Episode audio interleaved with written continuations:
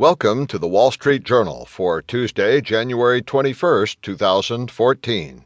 From Audible.